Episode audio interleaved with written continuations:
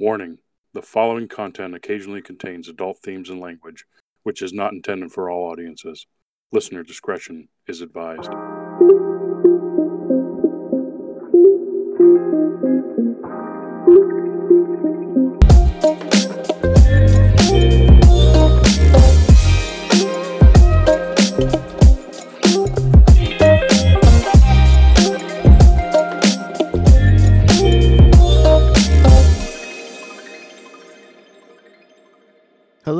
Welcome back to Cinematic Rewind. Today we will be discussing the 1998 film Coming to America. Joining me today are my usual co hosts, Cookie Let your soul glow. and Regent. Thanks for having me back. How are you both doing today? Doing great. Doing pretty well.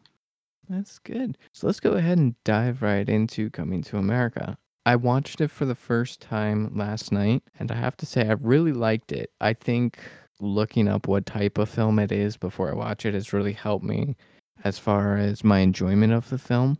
Knowing it was a rom com and knowing to, what to expect from those types of movies really helped me enjoy it more. Would you say that's something that you should do like moving forward, or was it just because like you were kind of curious about this film, or is that just kind of like, hey, you know what? It's going to be a new standard from here on out for any film that I watch prior to a certain year.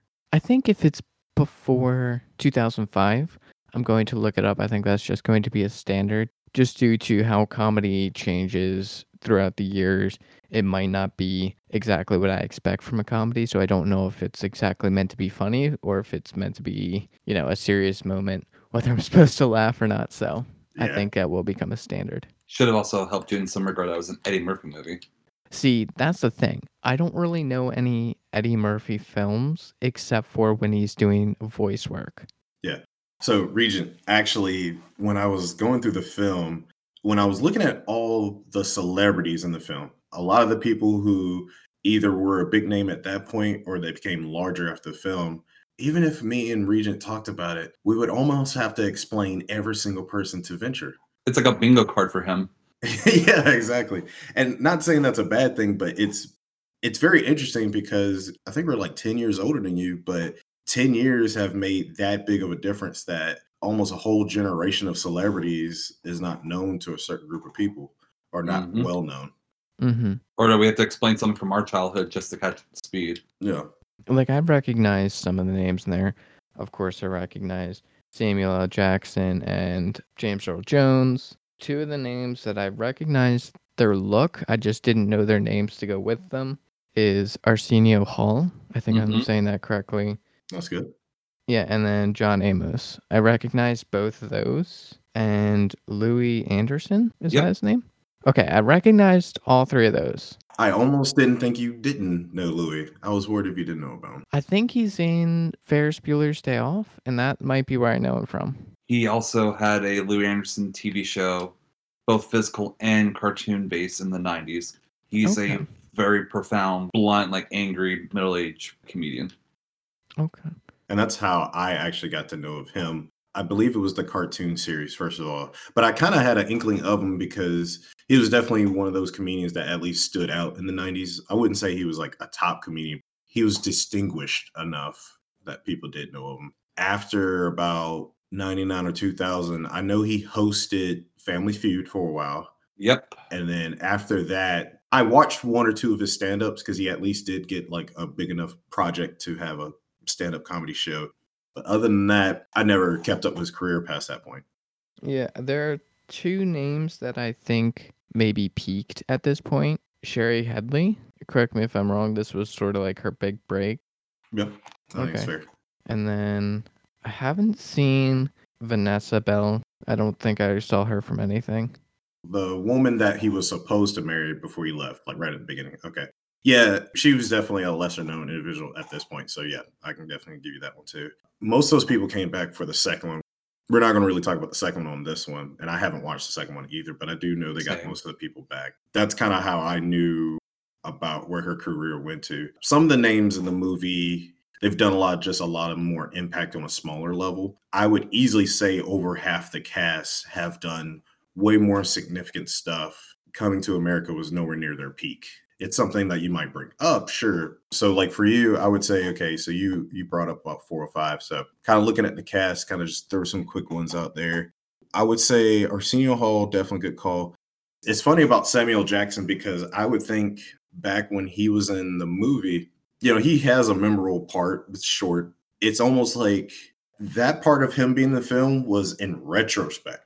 Looking back at Samuel Jackson's history, I would say it was about after Pulp Fiction, that was the one that I really feel like really put his name on the like the big dollars. Right. And after that, you know, he started getting bigger films. He was in other stuff between that time. Pulp Fiction to me is where I feel like his name really got into lights and stuff like that. And then people were like, "Oh, you know, he also was in Coming to America." Oh, he was? Oh, yeah, you know. right. He's the guy doing the robbing the joint. So Yeah, definitely it is in retrospect. I don't know his early career. I have seen Pulp Fiction. Yeah, I think Hey. it's just due to time periods. you got Pulp Fiction. That's good. Yeah, Yeah. that was one of the ones where it was a huge part of pop culture and hearing people reference it all the time. And I had coworkers who were like, "You have to watch this." So that was one of the things. As soon as I could, I watched. I was very surprised to see that Eddie Murphy and Arsenio Hall played multiple characters in this movie. Oh, that is a Eddie Murphy trope later on in his career. Yeah. Okay. Like like he did it for like better part of like the '90s and the a couple early 2000 movies, like the Yep. Nutty Professor series. He got so popular off of it that even uh, Eddie Griffin tried to do his own version for a hot second, and he completely bombed his opportunity. Well, but yeah, because like Arsenio Hall, he played like four characters in this movie. Mhm. That's Yeah. insane. I really like that, but like it was cool to see them everywhere. At first, I didn't pick up that Reverend was Arsenio. I can definitely agree that on my first watch, I, I didn't pick up on that, which I love at the end. They're, they're proud of it. Like, let's go ahead and show you how many of these people were actually in the film that they played. hmm Yeah, I really appreciated that. Something else I really appreciated was the intro to this movie, the music and just like the beginning credits. Normally I would skip that, but the music was so solid, especially on a good pair of speakers. I have a 7.1 surround sound, so just listening to that on the surround sound was so good. It got me hooked on the movie pretty early on, to say.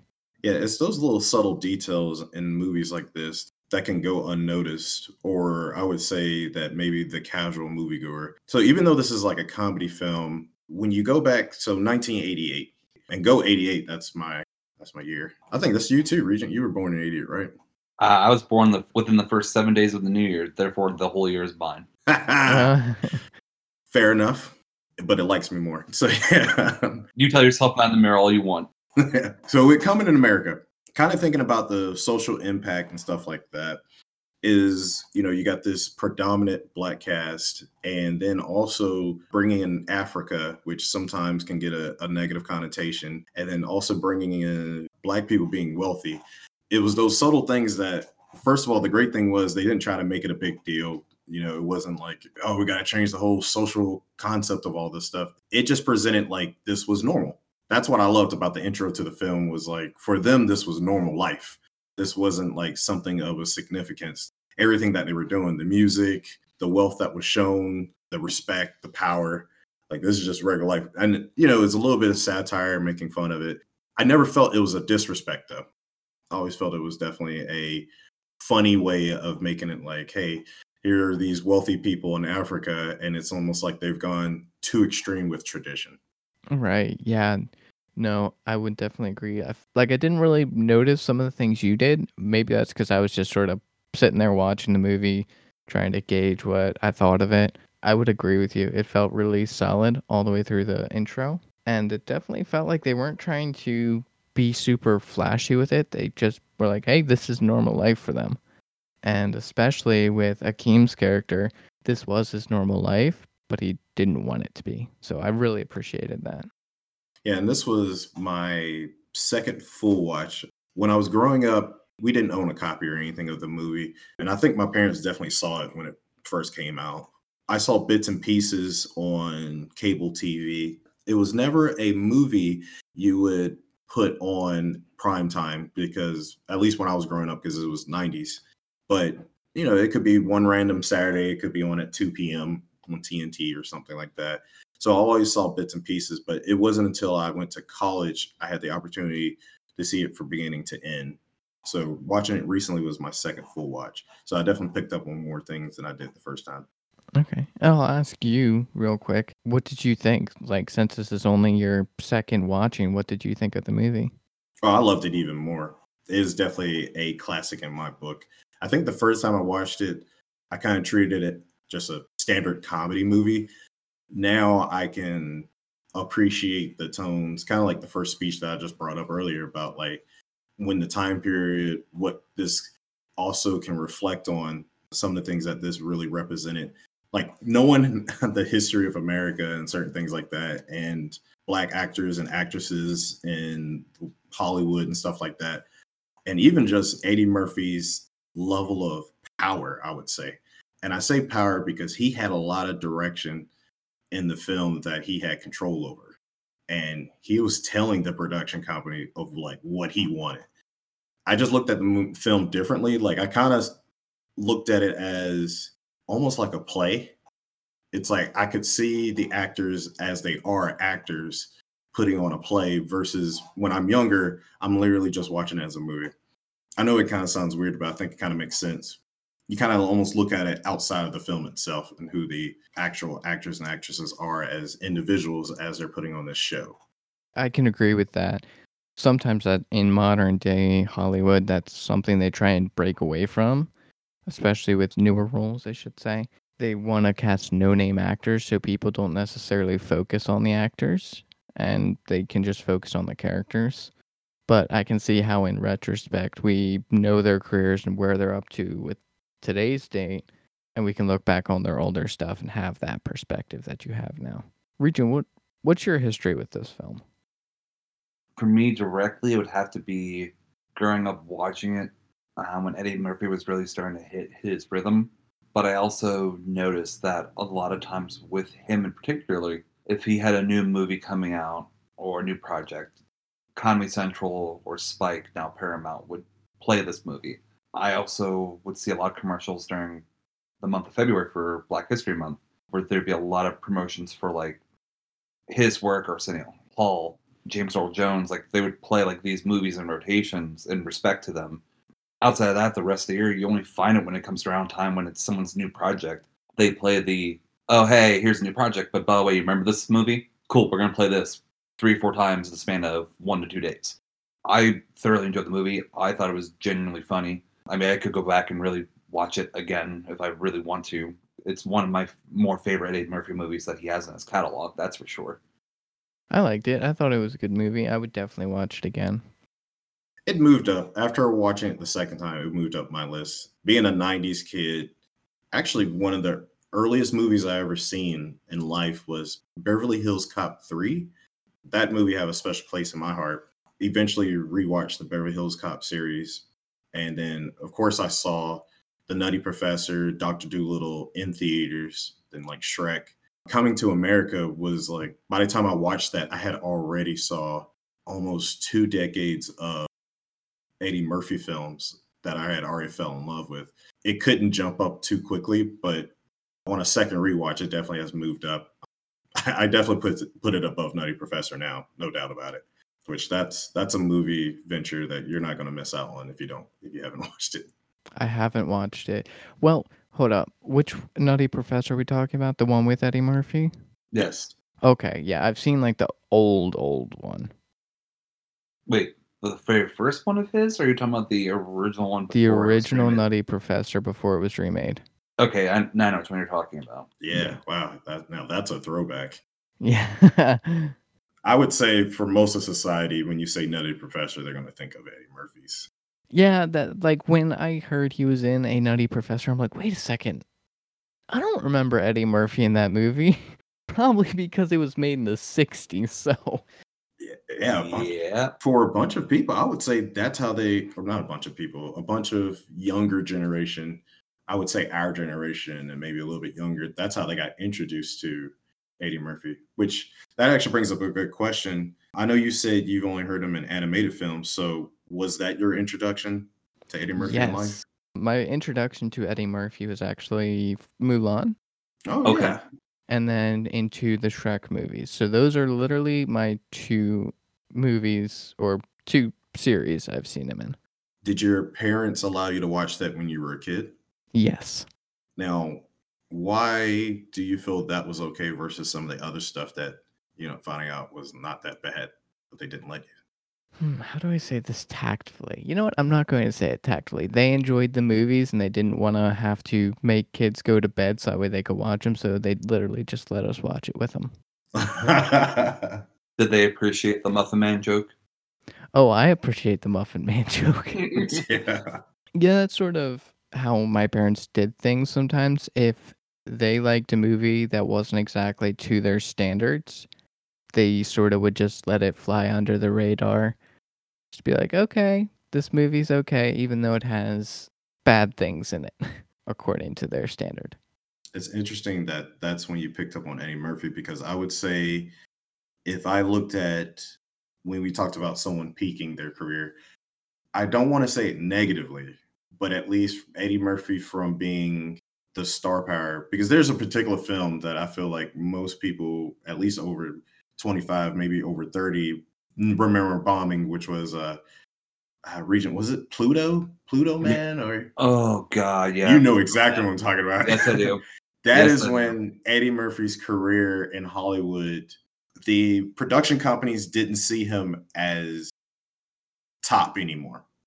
And I don't mean that in disrespect to, to him and his career. Everyone always peaks at some point, And that's kind of where I think it's called Pluto Man or something like that. The Adventures of Pluto Man or something crazy. Either way, it was a movie they spent so much money on. It was supposed to be a family film, kind of like a comic kind of thing. And it just tanked so bad that after that, he never had a role. Well, no. So Pluto Man, Pluto was one of them, but the other movie that also tanked terribly was Norbit. Yeah, that's a good point. I think that was like try number two, and that just put the nail in the coffin. It was like, we'll give you one more try, uh, like a ripoff of Nutty Professor, and, and it didn't work. Yeah, the, the Adventures of Pluto Nash. Pluto Nash, there you go. They were literally five years within each other because in that gap you had first I Spy movie, Daddy Daycare, The Haunted Mansion, which was kind of like his kind of redemption from Pluto Nash, Shrek 2, Dreamgirls, which if you've not seen that movie, it's a fantastic music movie. And then and then Norbit happened, and then Meet Dave. I loved all those movies in between, but Norbit, I was done with Eddie Murphy at Norbit. What I mean by done for me was I'm not going to go to the theaters just because his name's up there. After I saw Norbit, I I was just like, okay, now I'm starting to feel like these are just throwaway movies. And I would wait till I heard the reviews on a movie before I would see it. But before then, I believe I saw every Eddie Murphy movie in theaters from like 94 to 04 or something like that, just consistently. If his name was up there, I, I was in the theaters for it. But yeah, after Norbit.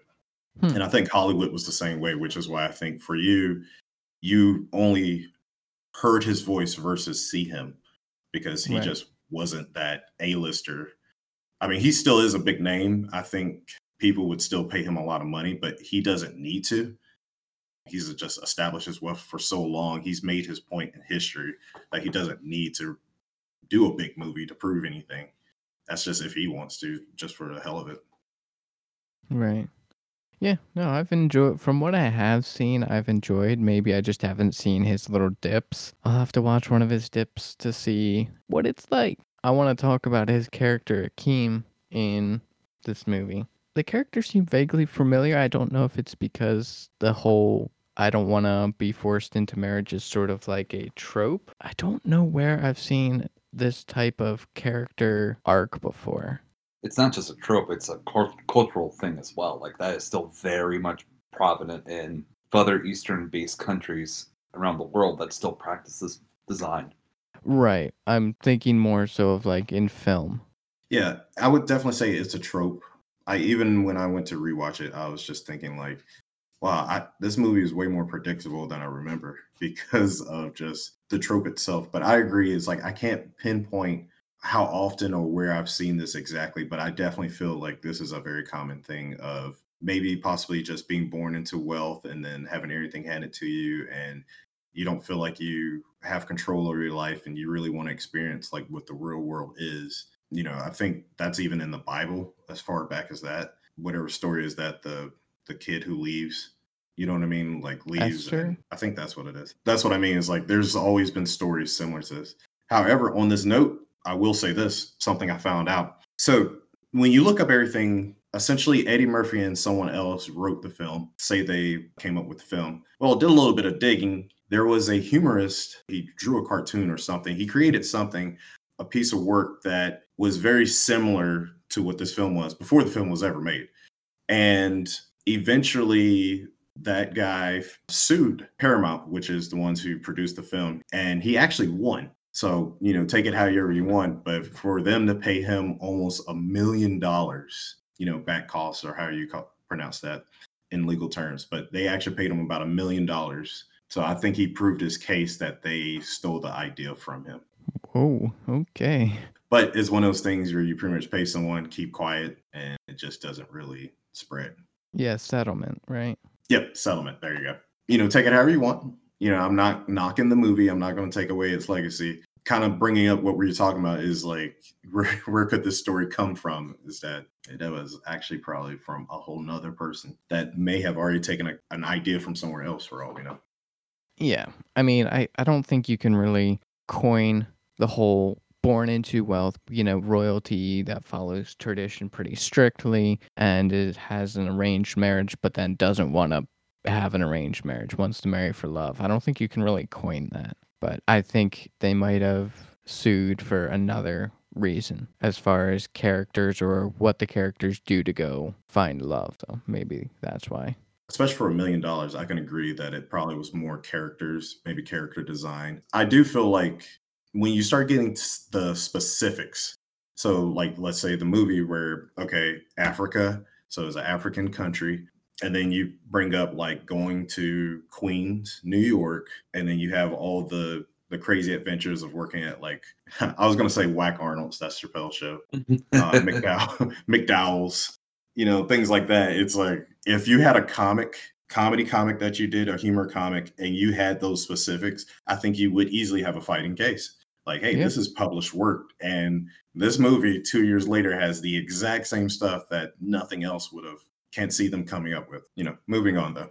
There were quite a bit of moments that stood out to me as far as humor goes. I finally understand the the royal penis is clean, your highness. I finally understand that. I understand the meme. yeah, I heard it in rap songs, and I never knew where that was from until I saw the movie afterwards. So it was the same revelation for me. Talk about like level of wealth.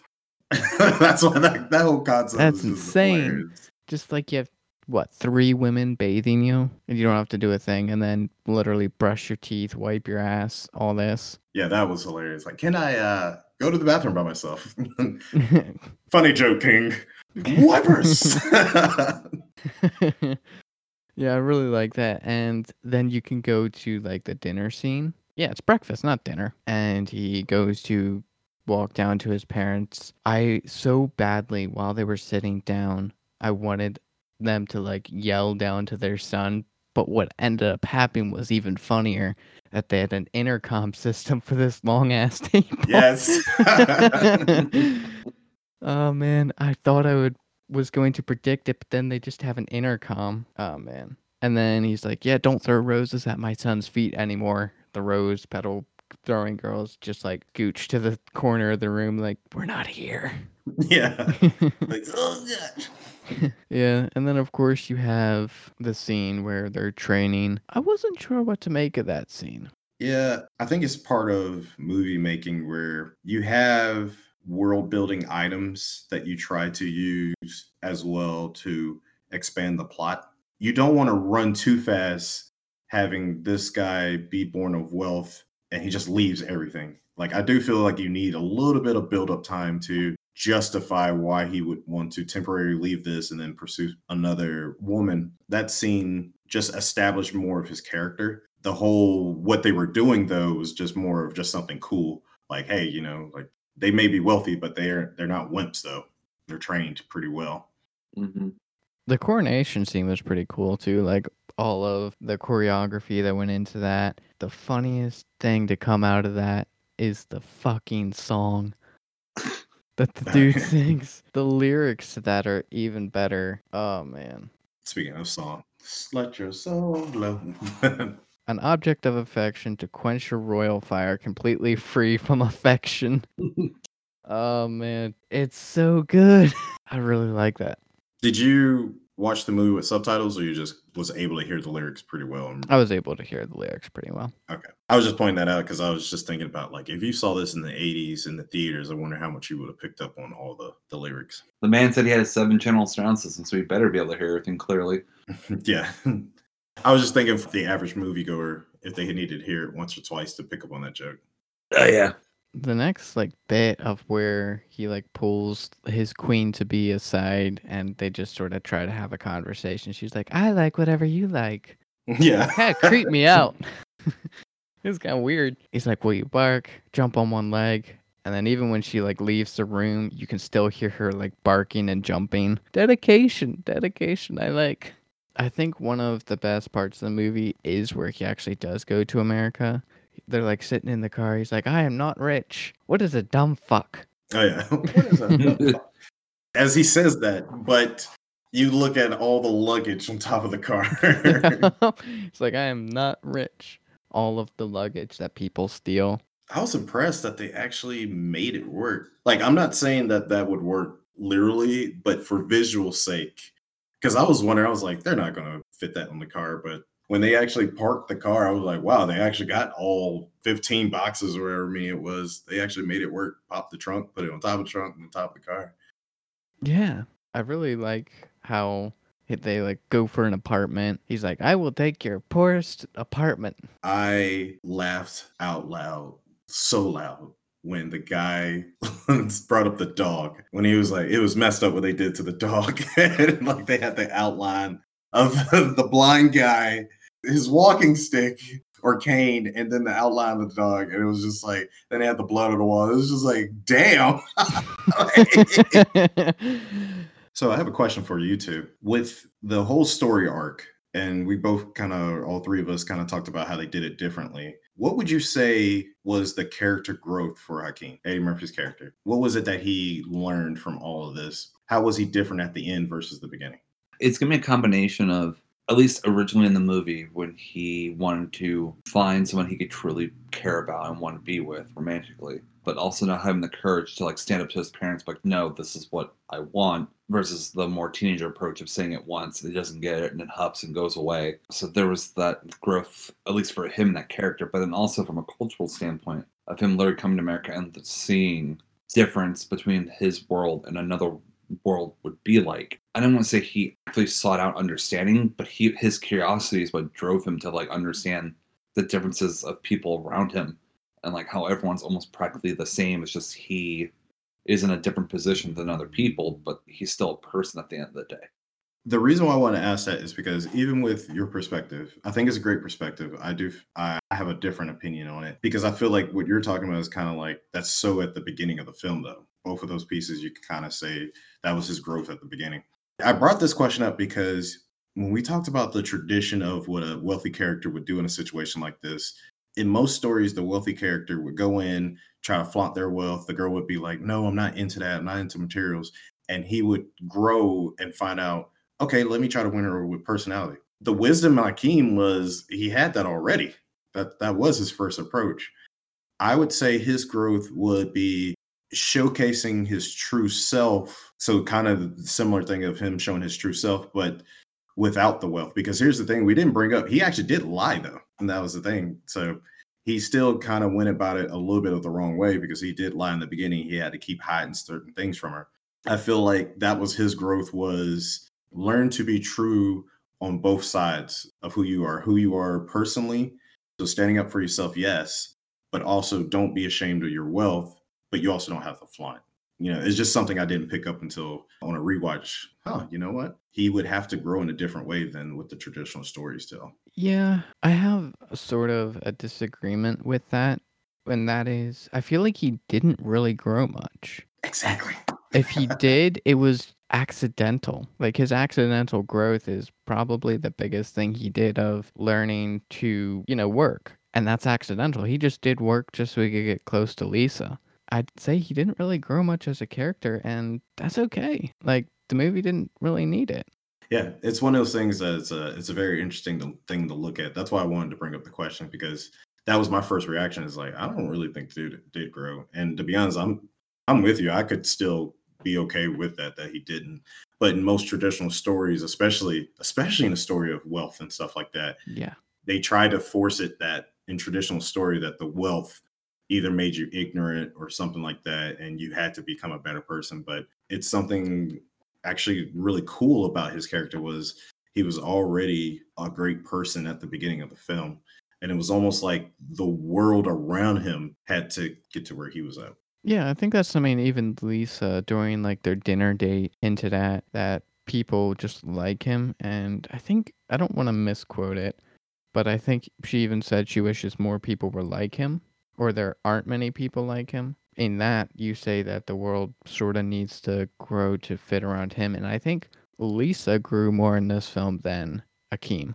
yeah isn't it surprising how that happened Yeah, role reversal.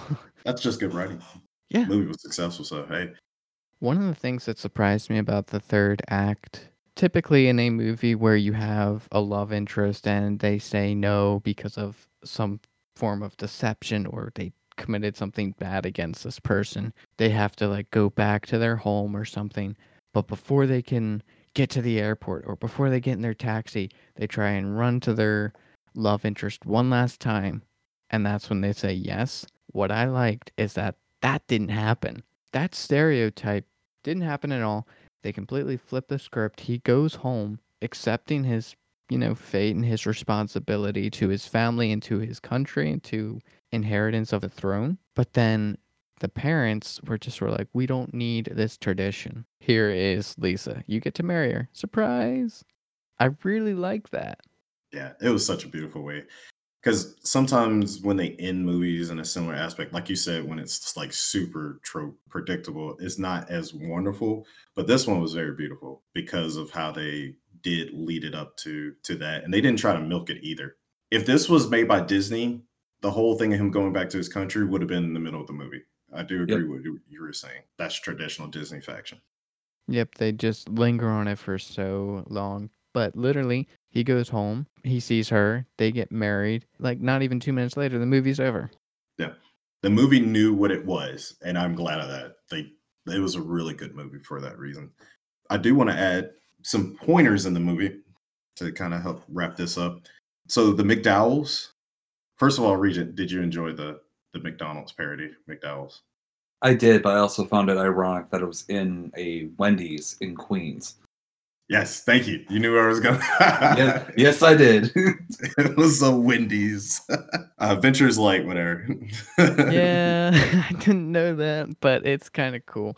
okay, so not not to take too long on this, but I wonder is that because you grew up in a different generation? Because like I don't know why for me it was so funny that there was a competing company to McDonald's and like they had their own beef and stuff. I don't know why I found that hilarious. Yeah, they had their own beef. Hey. I'm a good jump a cliff now. yeah, for Venture that was more funny than the actual. Like, Pretty much. did you eat fast food when you was growing up? Not a lot, no. We weren't very privileged growing up as far as wealth goes. Eating out wasn't exactly an option for us. I definitely didn't appreciate as much that we did eat a lot of fast food growing up because I didn't even think that there was like families like that around, especially in America, that just that was going to be a privilege to eat fast food. But I can see it because yeah, it does cost, especially when you're trying to feed a family of four, five, six, and whatnot. I grew up in a family of eight siblings, including me. Eating out was a big hmm. task. Even if our parents only had a few of us, just wasn't exactly an option as far as eating out goes. That probably is the reason is because like I ate a lot of McDonald's as a kid. I I hate McDonald's now as an adult. I don't enjoy it, but I think that's why and I love the joke about that because I mean McDonald's was everywhere. They I don't even know if you knew this venture, but Ronald McDonald from McDonald's, the character from McDonald's, like he went to schools. They actually like would hire an actor or actress to put on the makeup. It was fun as a kid, you know. like I, I know in retrospect, it's like what, but like it was just like a clown. I mean, it's just like any other clown you would hire for like a party or something like that. At least this character, you knew who they were. The commercials, Ronald McDonald was always just this fun guy in the commercial. So God, you can't see my face, but it's just pure disgust. Not just like the McDonald's things, but like the clown. Not a fan. I do want to ask Cookie a question. Have you guys heard of the McDowell's actually being a real place? So I saw a John Amos interview last year and he spoke about it. Right now, my answer is 50 50. It's like I want to say, yes, I've heard one is being real, but at the same time, I can't remember if that was just John Amos saying it was a joke. It has its own Yelp page apparently. Yes, so it is in fact a thing. Lisa Dowell, you know, Shari Headley, she actually worked there sometimes. Oh, wow. Yeah. Cool. Is it uh is it in Queens, New York? I'm not sure. The Wendy's that was there is no longer there. They they tore that down. Okay. Yeah, I actually might, as I travel, I might actually check to see if I can run into that place. Any fun trivia from you, Cookie? Well, surprisingly, there's not much trivia. A lot of the stuff I found was just like the traditional stuff of like, hey, this actor was in the movie and they said this line related to another movie. One of the biggest things was related to like trading places, which was in Yes. Eddie Murphy movie. But I didn't want to take up too much time trying to explain that one because that's going to take a little while. But let's just say there's a great nod to a previous Eddie Murphy film. And if you ever saw Trading Places, it's a watch that movie and then watch Coming to America, and then you'll definitely see the connection. Yeah, it's him. It's him with Dan Aykroyd. You'll you'll enjoy the comedy in that movie. Yeah. but I have to agree with Cookie. Like the biggest fact that I had, it was Cuba Gooding Jr.'s debut in that movie, and he, he was more or less an an extra. Hmm. I would also argue a bunch of people was in the same place. That that's what I mean. Like that's kind of the challenge Yeah. about the trivia is that a lot of people can you can easily say was like their debut films. Now I do have one that I really like. This this is pretty much the only one that I have that's left. It's a big one because okay, so when you look at Eddie Murphy's characters, when I first saw it, I didn't think the white guy, so he's he's actually Jewish in the film, the Jewish guy in the barbershop.